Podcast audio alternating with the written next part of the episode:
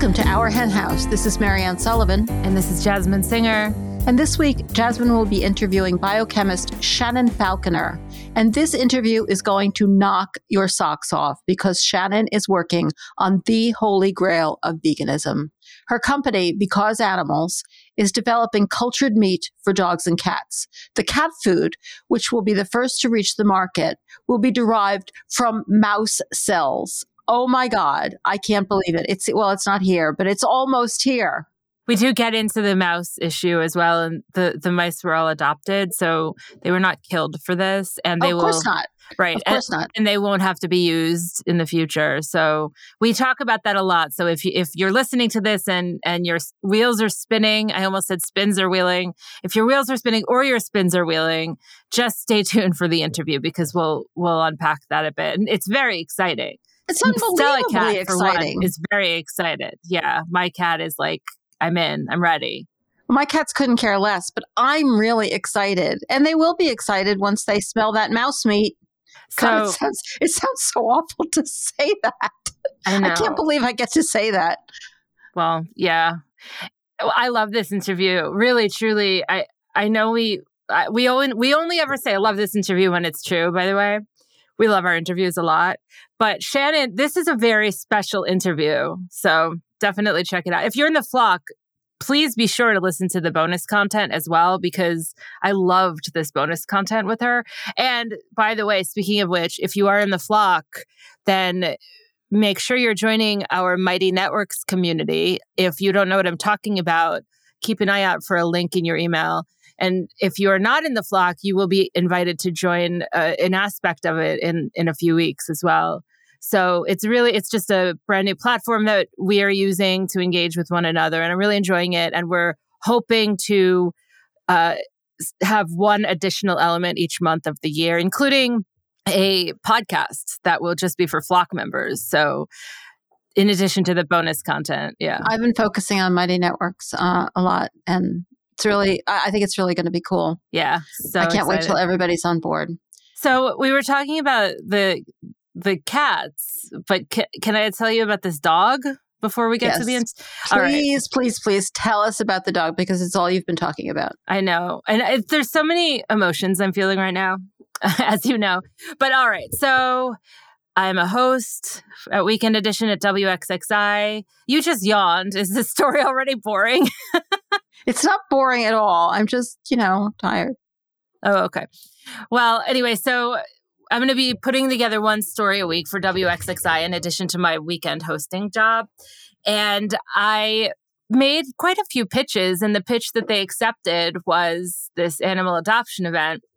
But it wasn't about the animal adoption event. It was about this one particular dog at the animal adoption event. And his name is Dustin. And he has a, a wonderful, glorious pit bull. He's black, he has three legs. Uh, and it's a very sad story, as so many do. He is in a very loving foster family right now. And so there is that. I have hope that the story, I hope the story results in him getting adopted because I certainly cried the whole ride home after meeting him. But the story is really about not only the plight of pit bulls, but the misunderstanding about them, not just in terms of their personalities. Obviously, they have a bad rap. Nobody listening to this is going to be uh, you know, shocked to hear that. Everyone knows it. But also, the story gets into the misunderstandings and misconceptions about breed discrimination laws, which you helped me with that part of the story. So thank you for that. Oh, yeah. And, you know, breed discrimination laws definitely do exist, but they don't exist in New York State. There's a I, I, think there's about, I don't, if I recall correctly, 12 or 13 states that have a prohibition on breed discrimination. New York is one of them. So communities, municipalities can't pass a law banning pit bulls. People don't even know that. There have been municipalities that have passed such laws and they had to be told, uh, no, you can't do that. And the other law, which is really new and which really could make a huge difference for pit bulls if pe- anybody ends up knowing about it is that insurance companies are not allowed to discriminate against pit bulls in in New York State in providing homeowners insurance. And lots of insurance companies may have a whole list of, of breeds, of, and pit bulls are always, you know, at the top of that list of, of dogs who, if they're living in a household, they won't they won't give homeowners insurance to that household or they'll they'll limit people's ability to get insurance in, in various ways and it would apply to landlords too so it could affect renters as well it's just really been a real roadblock for a lot of people in be, being able to get either homeowners insurance or to get a pit bull. So I think it's really exciting that people know more about it. And you found, I think that even some people who were involved in rescue didn't realize New York had this law, which is right. really alarming. Yeah. You know, it happens too often with animal laws that they get passed and then they don't do anything. They don't get enforced because people don't know about them. Yeah, I did talk. One of the people I, I had spoken with for this story didn't realize that and was saying that sometimes people don't. The question was, why do people pass by pit bulls so often at these adoption events and one of the reasons that she gave was oh well people say that that their insurance company won't cover them. And I found out later that that's not true. And so I circled back and told her that, which is great. But yeah, so that was cool. And I I'm just really happy that this story is out there and I hope I can get more pro animal stories up. So I will certainly keep you posted. We are going to link to it in the show notes. So do take a look. There's an article and then at the top if you want to just listen to the radio version, just listen to that. And as far as we know, Dustin is still available. Right. Well, as far as we know, that's right. Yeah. So from cats to dogs to birds, let's talk about what's going on with the egg shortage. Yeah. Well, the, the thing that made me want to talk about this, I mean, I'm sure all of you have heard about, well, not only the egg shortage, but bird flu. I just heard a, a news story on NPR about inflation and the price of food going up. And one of the foods they mentioned was eggs because the price of eggs has gone up dramatically. I think 60%, some people say in some places 100%. Yeah, inflation has had something to do with the increase in the price of eggs.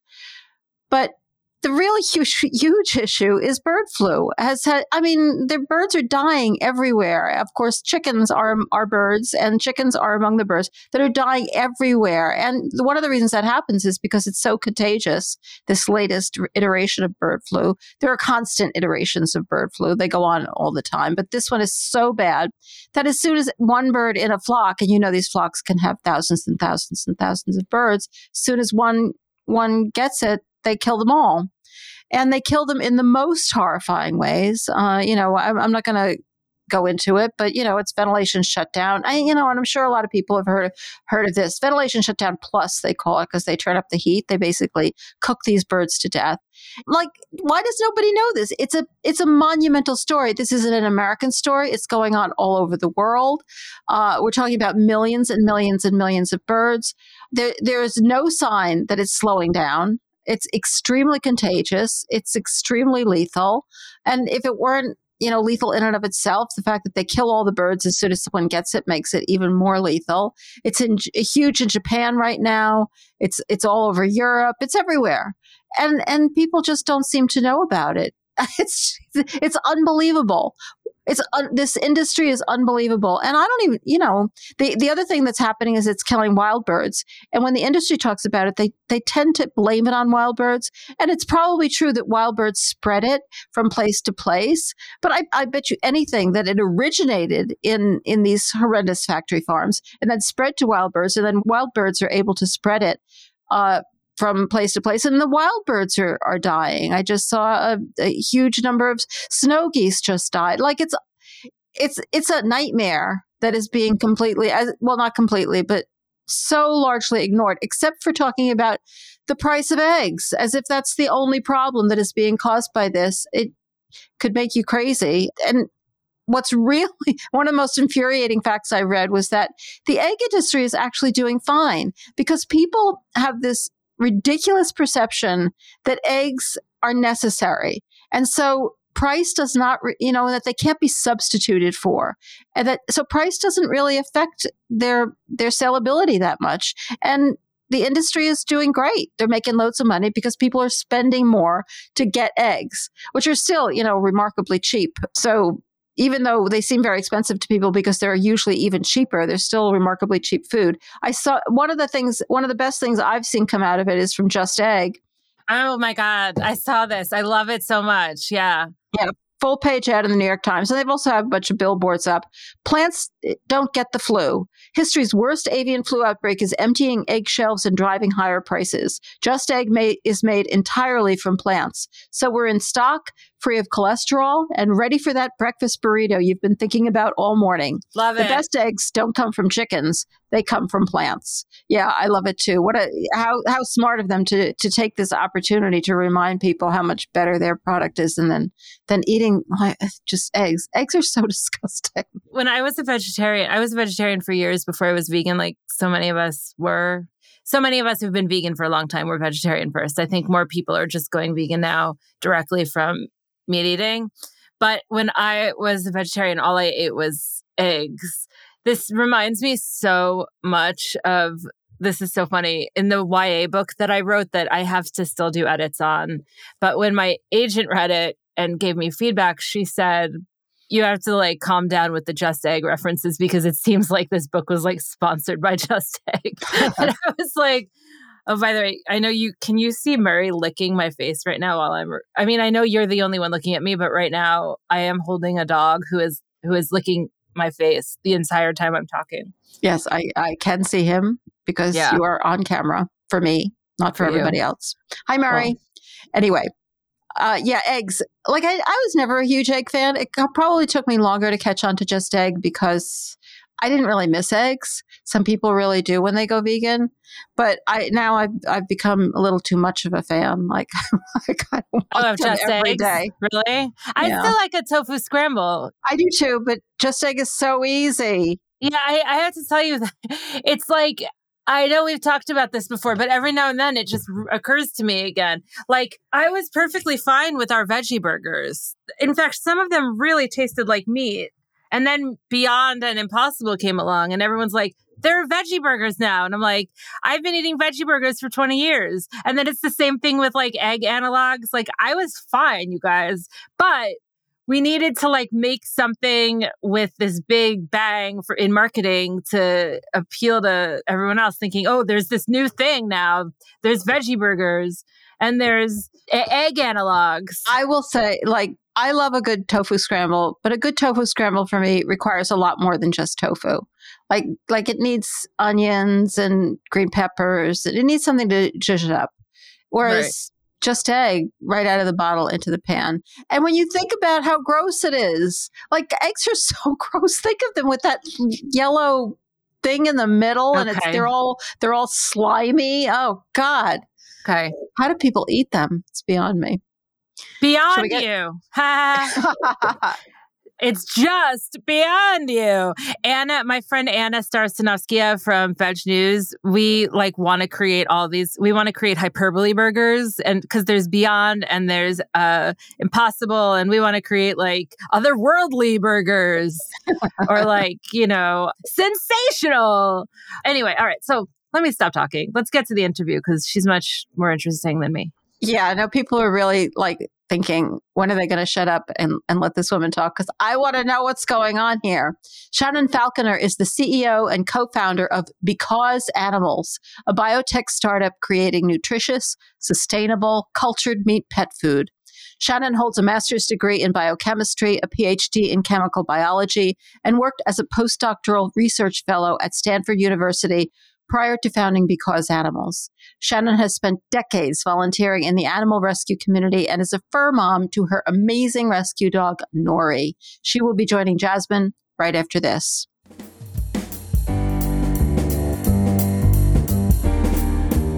Social media has become such an important part of almost all of our lives. So please make our hen house part of that social media experience for you. You can like us on Facebook, you can follow us on Twitter or Instagram. We try to post some news stories to help you keep up to date on what's happening in the world for animals. You can also find us online, of course, uh, on our website, ourhenhouse.org, or you can email us. If you have some concerns or questions or something you'd like us to discuss on the podcast, let us know. Info at ourhenhouse.org. welcome to our henhouse, shannon Thanks, Jasmin. I'm very happy to be here. i'm very happy to talk to you and did you say you're in austria right now I am, yes. We have a lab based in Vienna, uh, which is where I am. Mhm. Okay, wow, very interesting. So excited to dig in here. Let's just start, if it's okay, with you telling us what Because Animals is and what products it is working on producing. Yes, of course. So, Because Animals is a company making cultured meat specifically for pet food. and we started with making cultured mouse for cats, mouse being the ancestral diet of the cat. So, although people are, of course, used to feeding their cats and dogs, but chicken, beef, seafood, um, these are actually the main allergens for our cats and dogs, and of course, we're, we're just we they're included in pet food because those are um, those are part of what comes out of the human food supply chain. But uh, in making cultured meat, we really saw this as an opportunity to grow the protein source and fat source that's most evolutionarily appropriate for our pets. Uh, hence, why we're focusing right now on mouse, and then the next will be duck for dogs. Amazing. When can my cat get a a, a, sample of the mouse. Oh, wait, I was supposed to like ease into that question. I wasn't supposed to just ask at the beginning. But it's like you're saving all vegans who have cats and have these like horrible, you know, ethical objections. That's amazing. You're really solving that problem. Yes, we are. We are definitely. That's um, that's what I'm doing day in day out, um, working on solving that problem. So uh, for us, we are we are working very aggressively to have a product available for consumers uh, in Q2 of 2024. Oh, so great. So cool. And we just had Andrew Knight on our hen house talking about mm. some really cool studies that have come out recently about uh, dogs and cats and veganism. And obviously, we've long known that dogs aren't obligate carnivores, but I think there's mm-hmm. been some confusion around cats specifically. So we have been waiting on the edge of our seat. And although my cat's favorite food is Impossible Burger, which is not something I feed her on purpose, but anytime it's in the house, she's wherever she is, she's like, ah, and she like goes to wherever. Really? yeah. It's kind wow. Of yeah. Yeah, that's amazing. So, what specific types of foods are you producing for dogs and cats? And why did you choose these as opposed to the meats more commonly found in standard pet food? Like, why mouse and why duck? What we're really focusing on right now is, you know, for cats, feral cats, for example, you know, when cats evolved, uh, cats evolved eating mice and small birds and insects. And by and large, most cats that are feral, that's what they still eat if they don't, if they're not living in a feral colony that's tended to by, by a human, right? Feeding them conventional commercial pet food. So we decided that, of course, so mouse based cat food does not currently exist on the market. Um, but the reason for that is not because it's not a good food for them, especially given that that's what our cats evolved eating. Um, it's because the supply chain for the human food industry focuses on meat such as chicken and beef and various types of fish. And pet food is an industry that that is uh, basically uses um, those components of the human food supply chain that are no longer fit for human consumption. So the vast majority of meat, the chicken, beef, various fish, that's found in pet food is made from either a or both uh, the 50% of the animal that humans don't want to eat as well as what are referred to as fallen animals. Uh, these are animals that die in transit due to dehydration, suffocation. And if an animal dies before it is slaughtered, it cannot be sold into the human food supply chain. All of this, basically, the, this this remnants or these components of the slaughtered animals, they more or less are sort of heaped together eh, um, and uh, and sent to something called a rendering facility. By the time they make it to this rendering facility, this uh, flesh is very, very heavily contaminated. And so at the rendering facility, it's subjected to very, very high heats and high pressures in order to sterilize this otherwise heavily contaminated meat. And in the sterilization process, a lot of those essential nutrients that cats and dogs both require that they would otherwise get from the meat, um, many of those essential nutrients are lost. So, taurine, for example, is one of them, right? So, taurine, a very, very water soluble amino acid, it's largely lost in that rendering process. And so, this is also why when you look at your ingredient label for your cat's food, you will see a long list of vitamins, minerals, supplements that are added to back to the cat food. This would be referred to in the industry as the premix. So these are those essential nutrients, and taurine is in there. and when it's actually added to commercial pet food. The irony is that the taurine, that essential nutrient that everybody thinks about when they think cats cannot be vegan because they go blind, which is absolutely the case if they are not getting all of the nutrients they need, that taurine that goes back into commercial pet food, it's actually largely it's a synthetic form of taurine. Um, so most of those essential nutrients that cats need in the wild that come from meat, um, when they are being fed a commercial diet, those nutrients are largely there from a synthetic source anyway. The meat itself is really there. The what the meat is providing in terms of nu- nutrients, it's providing protein. But as for those other core components like vitamin D, arachidonic acid, various B vitamins, and of course, as I mentioned, taurine, those are added back in synthetic form. So with our cultured meat, what we're able to do, we focus on mouse as opposed to chicken or beef. Um, although consumers are used to seeing those ingredients, they've been shown, they are known medically to be the main allergens for cats and dogs. So the first thing that a veterinarian will do if a customer or sorry, a client or a patient brings their, their cat or dog to the vet, uh, say for example with some kind of dermatological issue or um, gastrointestinal issue, that they suspect is uh, is related to some kind of an allergen is to swap out the protein source. This will often be a protein source that is um, less common, um, so certainly not chicken, and it actually is often in certain hypoallergenic diets. It's also even soy protein. So in making cultured meat, because we don't, you know, there was no reason necessarily to focus on chicken or beef, especially given that we know, given what we know, in that you know this is problematic for for a number of cats and dogs. We decided that we would focus on mouse because this is more this is the native prey diet of cats. For dogs, sort of following that that similar thread of logic, I suppose, we initially thought, okay, something a native prey source, which might be um, rabbit or duck, they tend to eat uh, a, a, wider variety of um, of things, including including things that are not meat, um, than cats. So we have a bit more flexibility with dogs, but for cats, we we really wanted to focus on mouse. Besides, besides Impossible Burgers, I get it. That's so interesting. So, are animals harmed in the production of these products?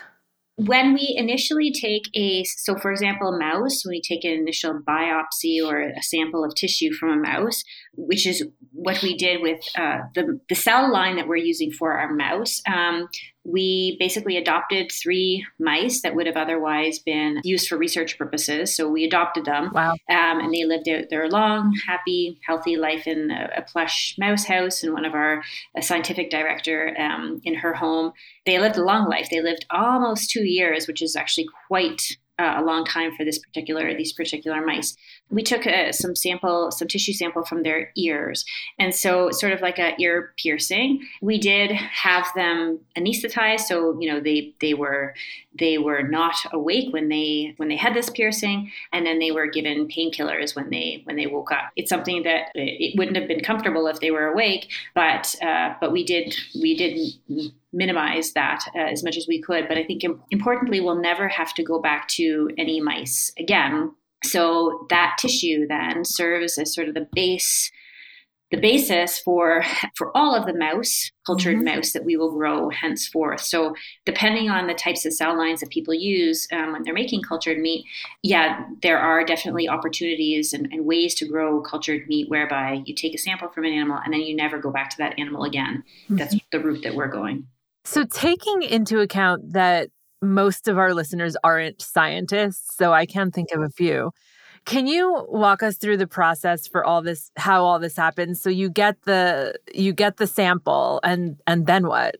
So in order to never go back to an animal again, cells need to basically be able to continue to grow forever indefinitely.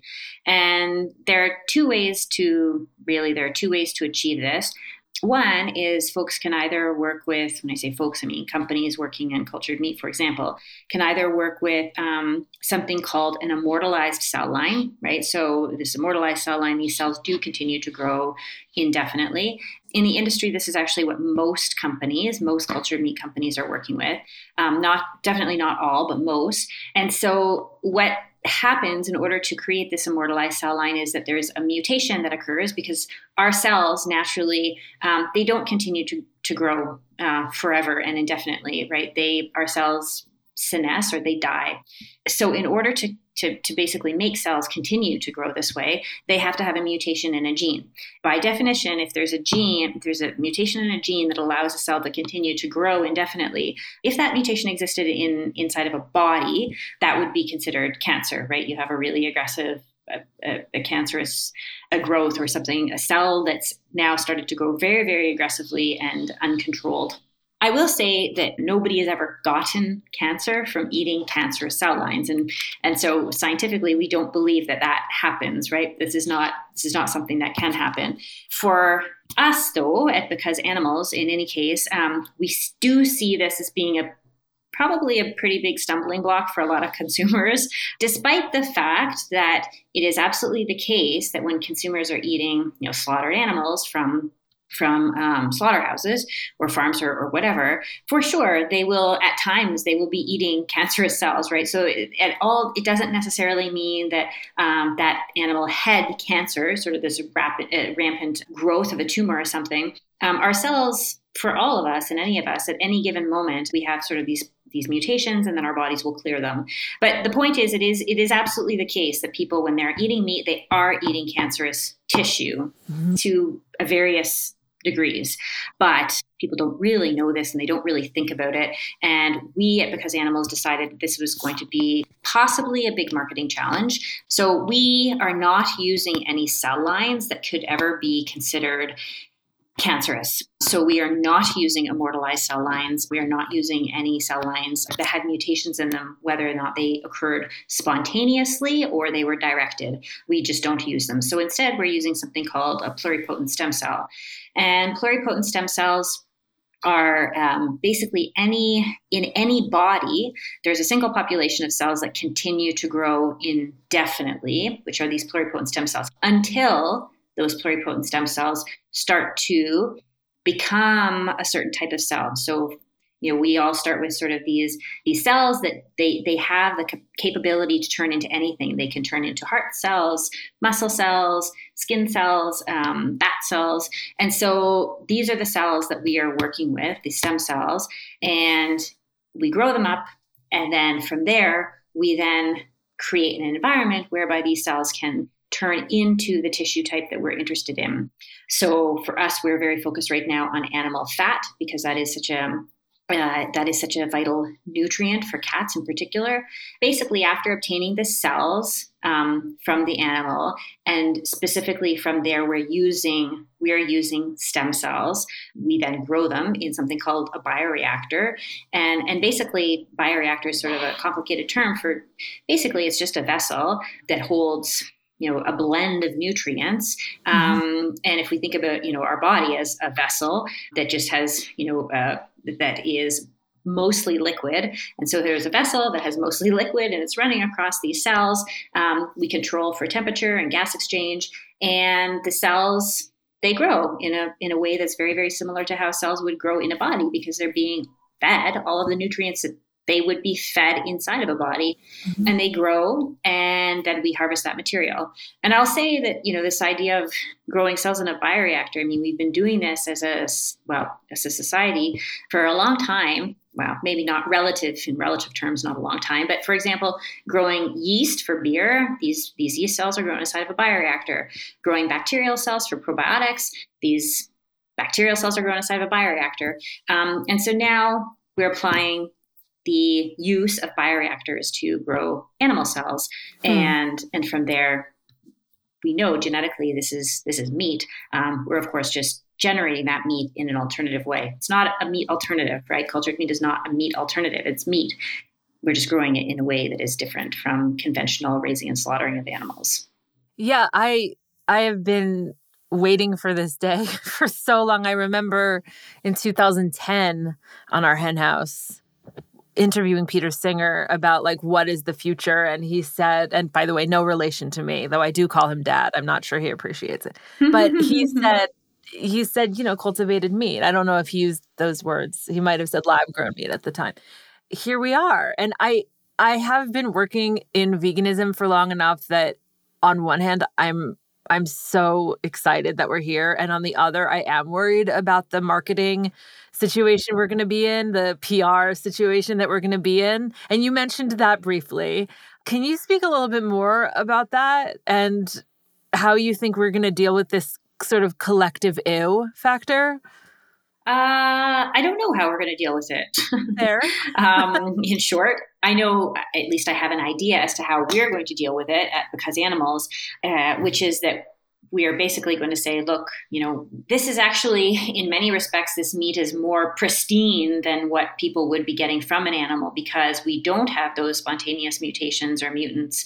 And we do have a very, very homogeneous population of cells um, that has a very, very, in terms of its cell line, um, the genetic material uh, is, uh, well, as I say, it, it's, uh, it's very stable. And so, mm-hmm versus what you're getting from an animal, which is, yeah, you are at any given time, you would be eating, you would be eating, and consuming, um, consuming cancerous cells. But furthermore, the important thing to think about is that, of course, the way that meat is produced conventionally is that these animals are raised in, you know, they are raised in basically manure, right? And then, and then they're slaughtered and it has been shown that, you know, in um, different studies, where you know at a grocery store okay take a take a thousand samples of, of or samples of a thousand different types of meat um, mm-hmm. before it's cooked and then try to culture out anything that might be on that meat. And in 100% of cases the resulting bacteria is you know their fecal fecal bacteria.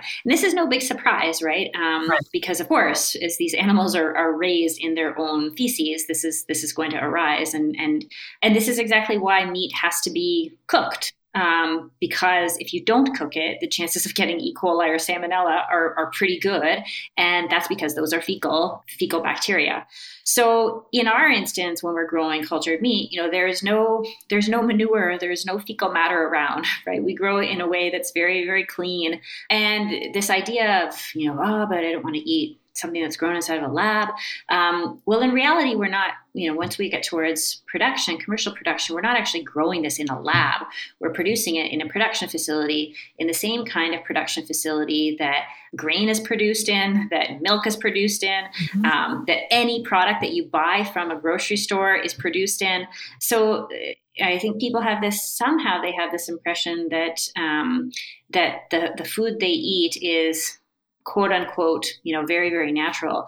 When in reality, as soon as you step away from the fruit and vegetable section, I think we we really need to reconsider what we what we define as being natural. Yeah. And I, I sometimes worry too about like what in the fruit and vegetable section, like what's actually on them, you know, what's on the fruit and vegetables. Not that not that I really care that much about that, but uh, but like we have we have genetically manipulated like everything. So, what kind of safety testing is there to make sure these products are safe for animals? Do you actually test on animals? We haven't tested on animals. I mean, certainly our um, cats. We've we've offered cats um, the, the mouse meat to see if they if they like it, and they do.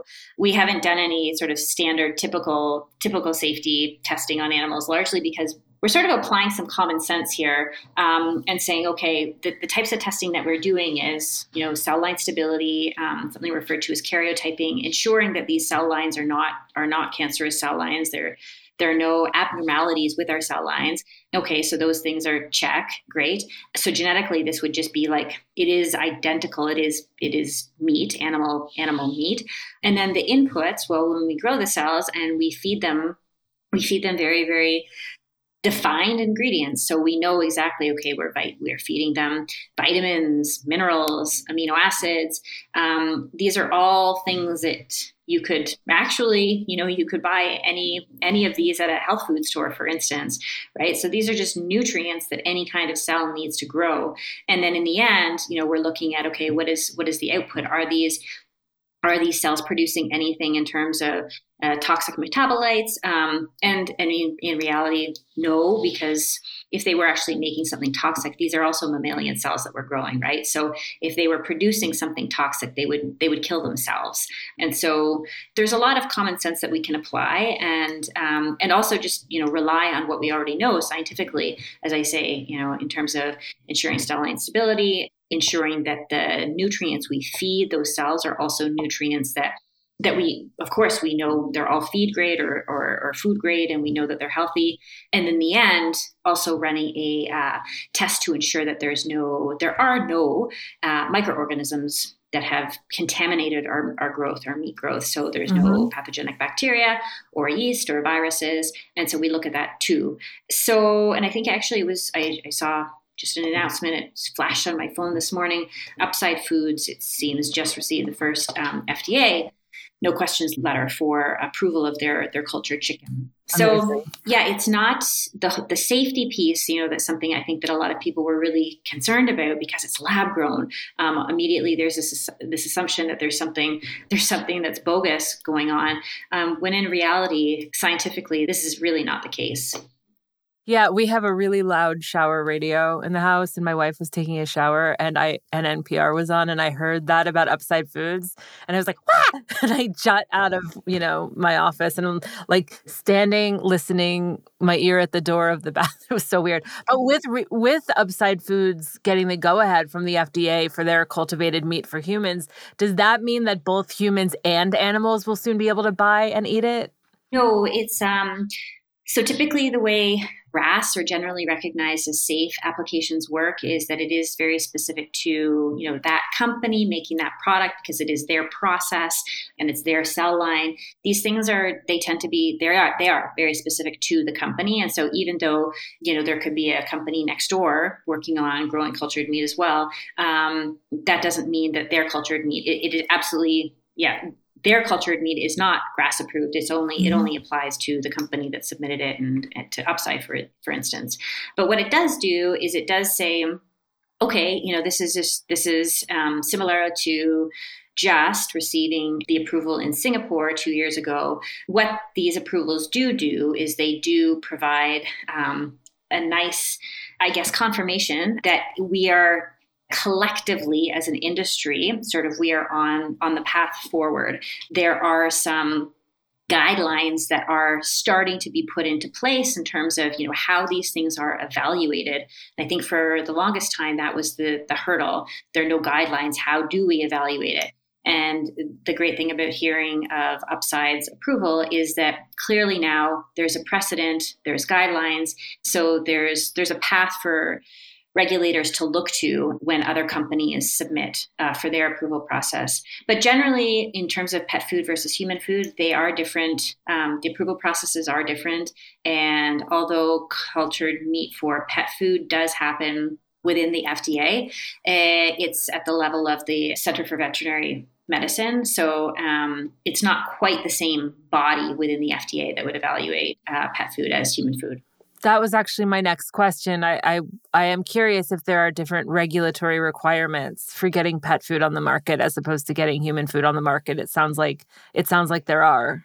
The process is similar, at least in the US, in terms of okay, it would be a GRAS application. There's a couple of ways that one can seek approval for a, a new pet food ingredient, but yeah, we would also be looking at a GRAS application.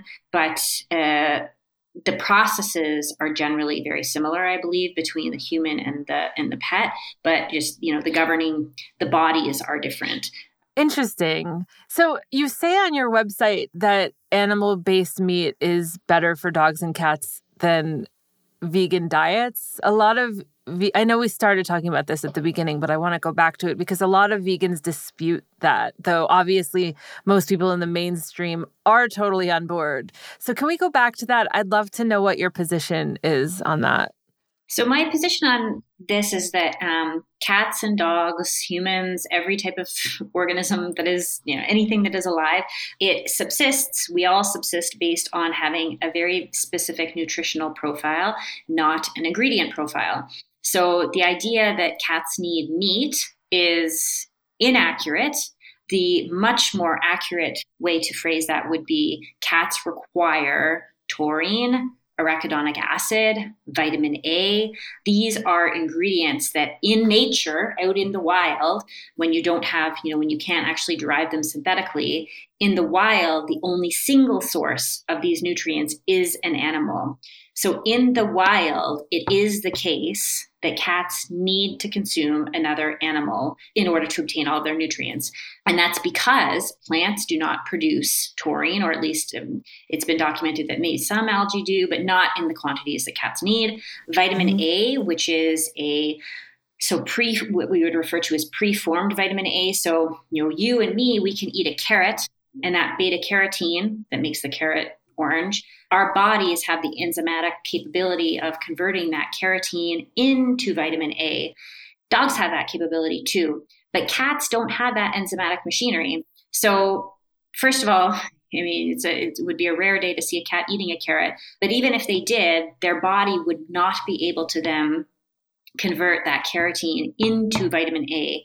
Again, out in nature, the only source of preformed vitamin A, it's animal, uh, tends to be animal sources. So when we, I think this is where definitions get hazy and vegan, not vegan, and frankly, I just I try never to use the word. It's very it's very messy because when we're thinking about cats in the wild, yeah, they do. They need to eat other animals in order to obtain all their nutrients. But when we think about commercial cat food, um, we can we can and do successfully feed cats um, a cat food that contains no animal ingredients.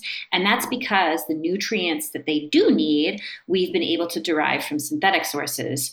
Now there's a couple of caveats to this though this idea of feeding cats a vegan commercial diet. The biggest one, as long as that food has been manufacturing in a way that is nutritionally complete, like it has all of the nutrients the cats need in the right proportions, then check, no problemo.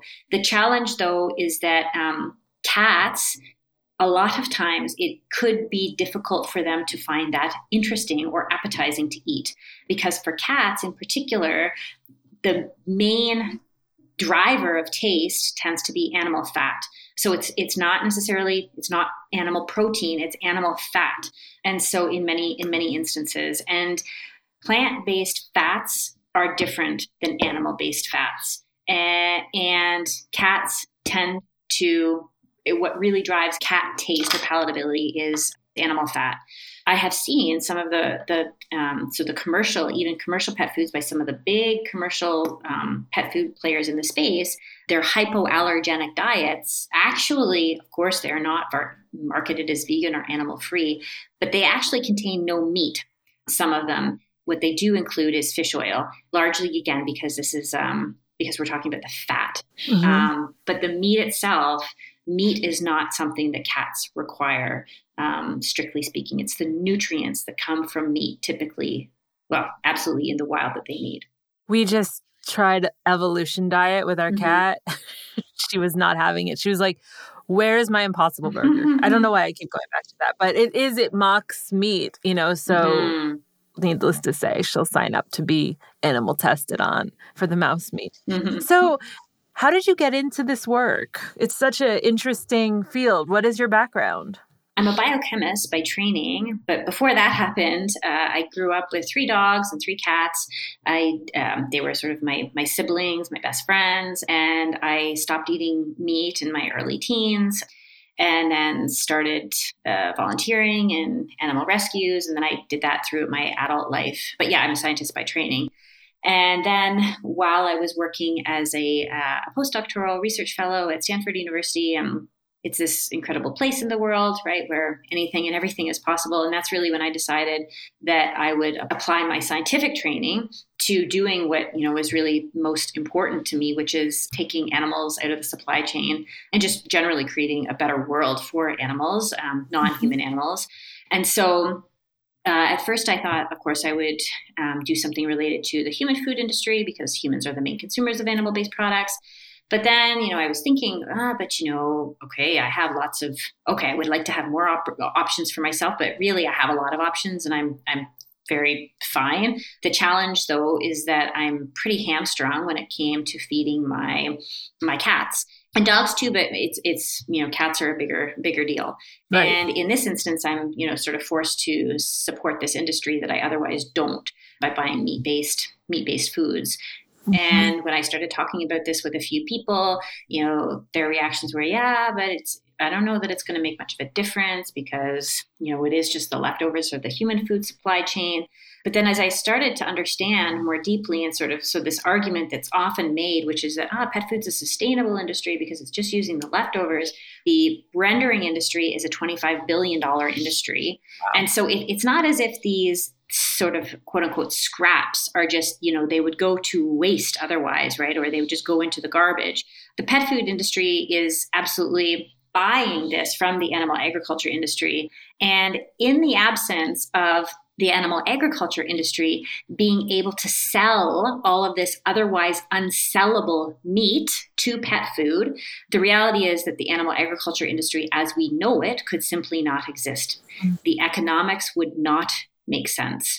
Basically, by, by saying, okay, well, it, forcing the animal agriculture industry, you know, if folks actually turn to actually feeding their cats and dogs either cultured meat or or plant based or something other than slaughtered meat based diets, now suddenly um, the whole economics uh, of the industry are thrown into the air, and that makes it really difficult for this industry to to continue as it's been doing. Mm. So, hence why, and, and pet food is largely a white space, right? Of course, the very, very, very few companies focused on pet food. Nonetheless, um, we know that from a, at least from an environmental perspective, more than a quarter of the devastating side effects of the animal agriculture industry in terms of deforestation, water, fossil fuel use, uh, it's directly attributed to the foods that people feed their cats and dogs. So 25 to 30 percent of that. I mean, that's a that's a huge percentage. And if we think about the relative number of players within that 25 to 30 percent versus the 75% um, in the human food sphere, it's clear that we need we need folks focused on pet food. So true. And I have to tell you, on my end, I mark clips that you say when I think that they could be good, like quotables, just the little pieces that we put on social media. And I have done it so many times because everything you're saying is like just, it, it, it's, it's stuff people aren't you know discussing enough especially regarding what you just talked about how people consider pet food a sustainable industry and that's not that's just like not a full story. It's not accurate. It, it's it's just this is the future. You mentioned that this will be coming out next year. You said q2 at 2024 2024 so, um, okay. yeah yeah we're pushing for 2024 mm-hmm. Okay, amazing, amazing. So you mentioned when you were just talking that like regarding your profession this is something that's particularly important to you. Can you tell me a little bit more about why that is and what your story is? growing up with three dogs, three cats, developing a very close relationship with animals at a young age.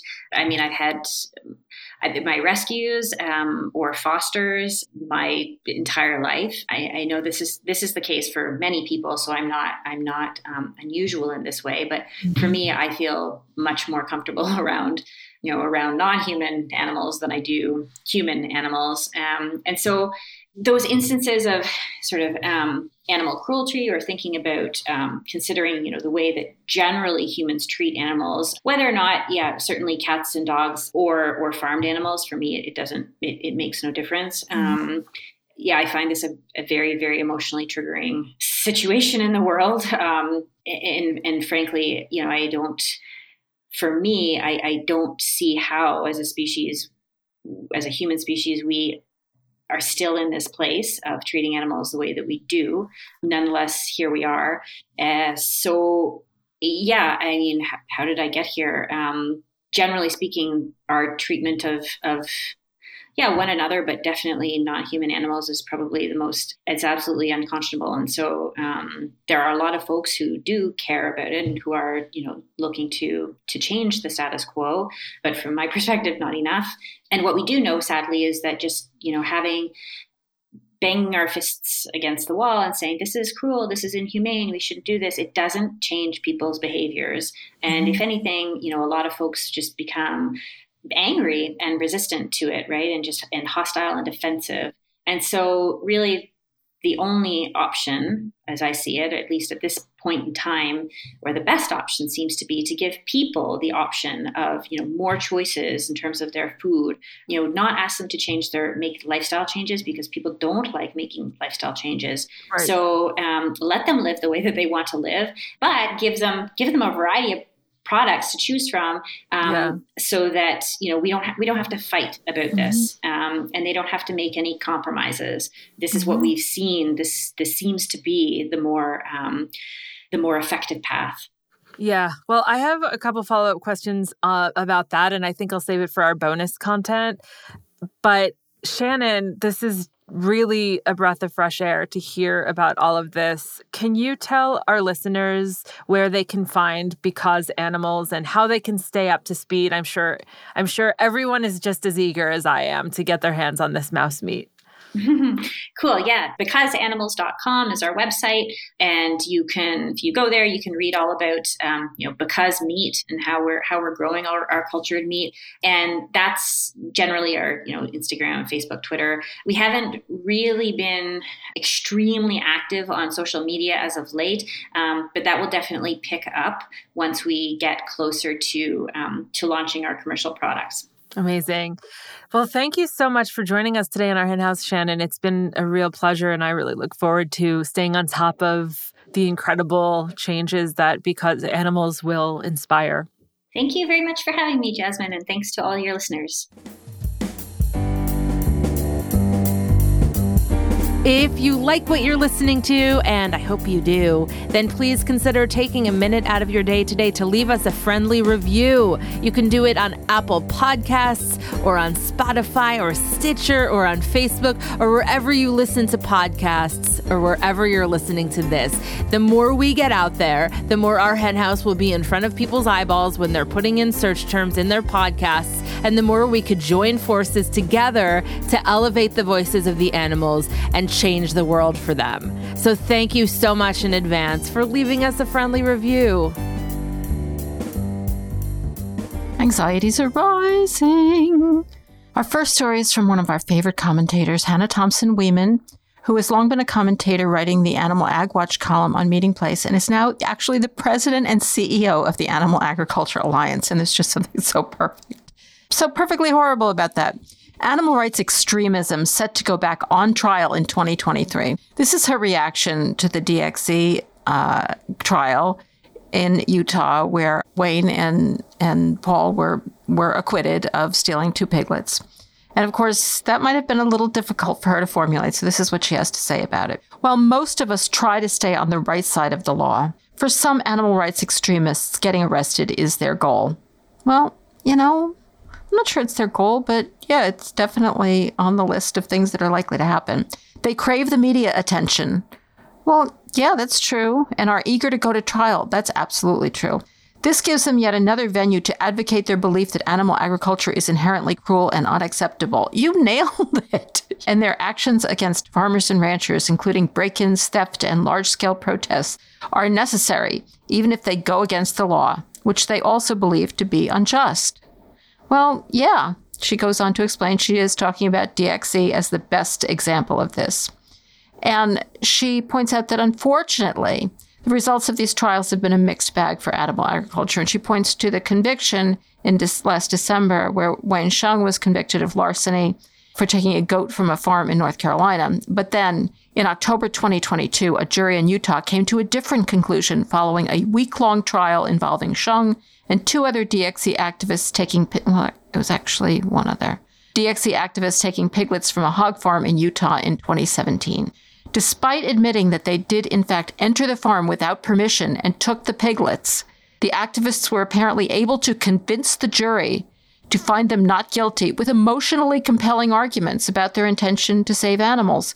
Again, yeah, I'm not sure I would put it the same way. They were emotionally compelling. They were also apparently legally compelling. And they were intending to save the animals. As she points out, to say the least, just putting it mildly, the outcome of this trial should cause significant concern among the animal agriculture community, as activists have been vindicated for taking unlawful action. Oh, wait, wait. They weren't unlawful because they got acquitted, Hannah. That means that they weren't unlawful. taking unlawful actions that put the health and safety of livestock and poultry at risk. Oh my God. Oh my God. These poor little dying piglets. In order to promote a false narrative, a false narrative that, you know, uh, they had on film. oh, Hannah. She's pointing out that more trials are coming up. There's going to be one in Sonoma County, one in Wisconsin, another one in California involving chickens. So, uh, yeah, we'll be very busy. Apparently, so will Hannah. We'll be staying tuned to these trials and the resulting media coverage and what they'll mean for meat and animal agriculture. If you're concerned about safeguarding the future of animal agriculture, I'd recommend keeping an eye on them as well. And that that's her advice. It's, I, I guess they really don't have much. They're not able to come up with much to say about this. Uh, keep an eye on it, guys. We'll be keeping an eye on it too. All right. Our second story is from the finance page of Yahoo. Pens- this is a weird one. Pennsylvania farm show butter sculpture recycling shows positive impact dairy farmers have on planet. Well, dairy farmers are apparently deeply, deeply desperate to say something good about themselves, especially when it comes to their environmental impact. So this story, it's almost too weird. You'll kind of have to see the picture. This is from uh, Pennsylvania, as I mentioned. This is about the the farm show's 30 second butter sculpture. When you I say butter sculpture, I mean a sculpture, yes, made out of butter. But this is, it's huge. It's huge. It's this life size thing. I don't even know what it's depicting. There's like something in the background, but then there's a guy, and then there's a woman, and there's a tree, and there's a calf, and they're all like sort of uh, communing with each other. I don't know. It's in butter. What can I say? It's a thousand pounds of butter. So, yeah, wasting butter, which, you know, they've stolen from cows, tortured cows, whatever. This, I'm thinking, how are they going to make this like an environmental triumph for the dairy industry? All right, this guy transported the, the thousand pounds of butter to his dairy farm in Mifflintown, Pennsylvania, where he has two methane digesters. Apparently, these methane digesters, I, I admit I don't know a lot about it. I think they're usually on dairy farms to try to like you know, create the illusion that they're taking all the methane from the cows and and turning it into fuel. Uh, but these are waste digesters. They he he actually gets food waste from nearby retailers, which I guess is a good thing. I mean, there shouldn't be food waste, but if there is, it should be digested. It's broken down in the digester to create renewable energy. Is that a good thing? I don't even know. Because my point is, isn't what he's doing regularly is good. He they're talking about this being how how um, he's reducing the amount of greenhouse gas emissions. He's running a sustainable and cyclical operation because they're taking waste, which is this butter that they made a sculpture out of, a thousand pounds of butter, and then they're turning it into into uh, a resource. Well, uh, what? I know. I know. I I don't think I did a great job of describing that. It's just too too weird. All right, this is a sad one. Well, no, it's not sad. I mean, it is sad because it's all sad, but you know.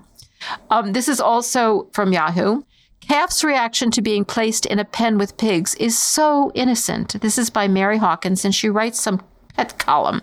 You know, there's two questions going on here. Is she really this stupid? And also, why are they running this? Like, what's the purpose? All right. So this is apparently about some some you know some uh, yuppie farm. Uh, do people still use the word yuppie? I don't know. Some yuppie farm where you know they have like a few animals and and they sell beef. Don't really know whether they associate it with the animals. And they, I think they have some goats and they sell soap or whatever. You know, a, a small family. It actually is a family farm from what I can tell. It's called New Frontier Farm.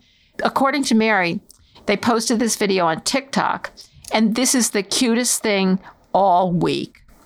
While some animals commonly interact on a farm, others are typically kept in separate spaces. Well, no shit, Mary. Yeah, they are. They're de- deprived of their families and, and their mothers and kept in separate spaces. That's exactly what happens.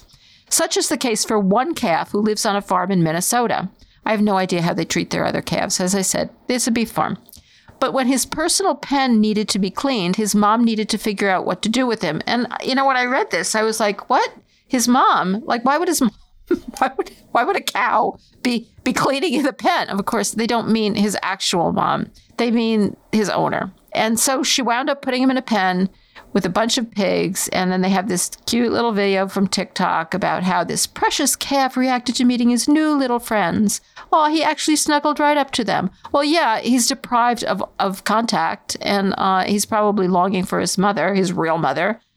Um, but she thinks this is the perfect example of Mother Nature at her very finest. This doesn't have anything to do with Mother Nature. Ah.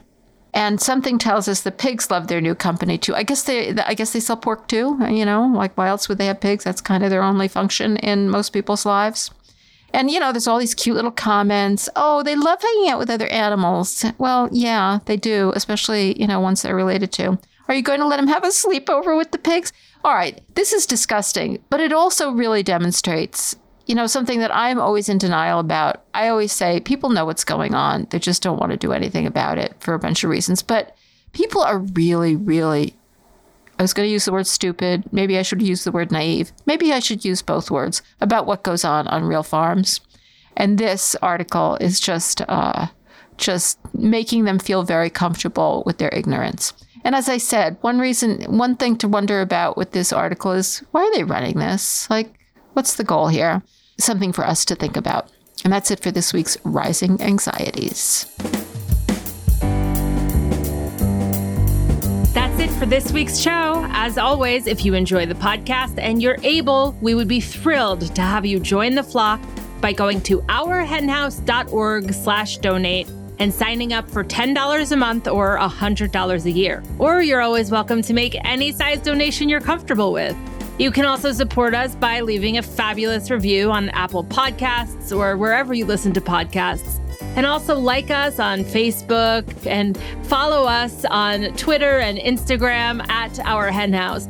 You could also leave us a review on Facebook. And if you shop on Amazon, you can use Amazon Smile using Our Hen House as your favorite charity. And of course, tell your friends about us. If you're one of our listeners who already supports us, thank you so much. And thank you to my co host, Mariann Sullivan, to Vicki Beechler for her work in producing this podcast, to composer Michael Herron for the music, Thanks to Eric Montgomery of the Podcast Haven for his work editing this podcast, to our production assistant Jocelyn Martinez, and to Veronica Kalinska, who designed our amazing logos and other graphics. We'll be back next week with a brand new show, so don't forget to subscribe on Apple Podcasts, Spotify, or wherever you listen to podcasts. I'm Jasmin Singer. Thank you so much for listening. We'll talk to you next week.